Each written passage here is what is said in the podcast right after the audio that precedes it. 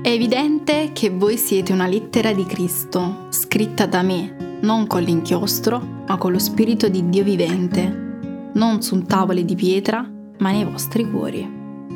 Ai tempi di Paolo, le lettere di raccomandazioni erano comuni. Nei papiri greci si trovavano numerosi esempi di lettere di questo tipo e in effetti la lettera a Filomene presenta le caratteristiche di questo tipo di documento epistolare. Le lettere di raccomandazioni servivano al portatore della lettera stessa per chiedere aiuto, ospitalità, lavoro o istruzione. In base alle informazioni che troviamo in Secondo Corinzi, sembra che alcuni predicatori giunti in città dovessero presentare tali documenti per essere accettati nella comunità dei credenti. Ed è molto probabile che alcuni abbiano avuto l'ardire di chiedere all'Apostolo Paolo stesso una lettera che testimoniasse il suo ministero. E Paolo dovette offrire una risposta forte e disse, perché siete voi la mia lettera. Essa è scritta nei vostri cuori e viene letta e riletta da tutti.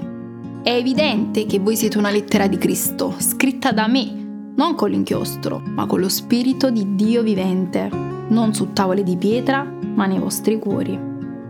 Che meravigliosa affermazione!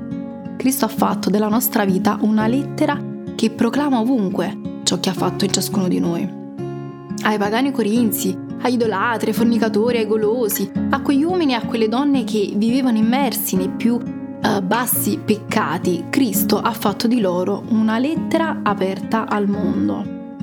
Sì, quella vita piena di errori costituiva ora il più alto elogio dell'efficacia del messaggio di Paolo. La raccomandazione non riguardava ciò che Paolo aveva fatto, ma ciò che Gesù aveva fatto.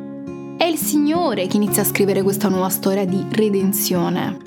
Inizia a modificare, a correggere, a guidare, a scrivere un nuovo copione per la nostra esistenza.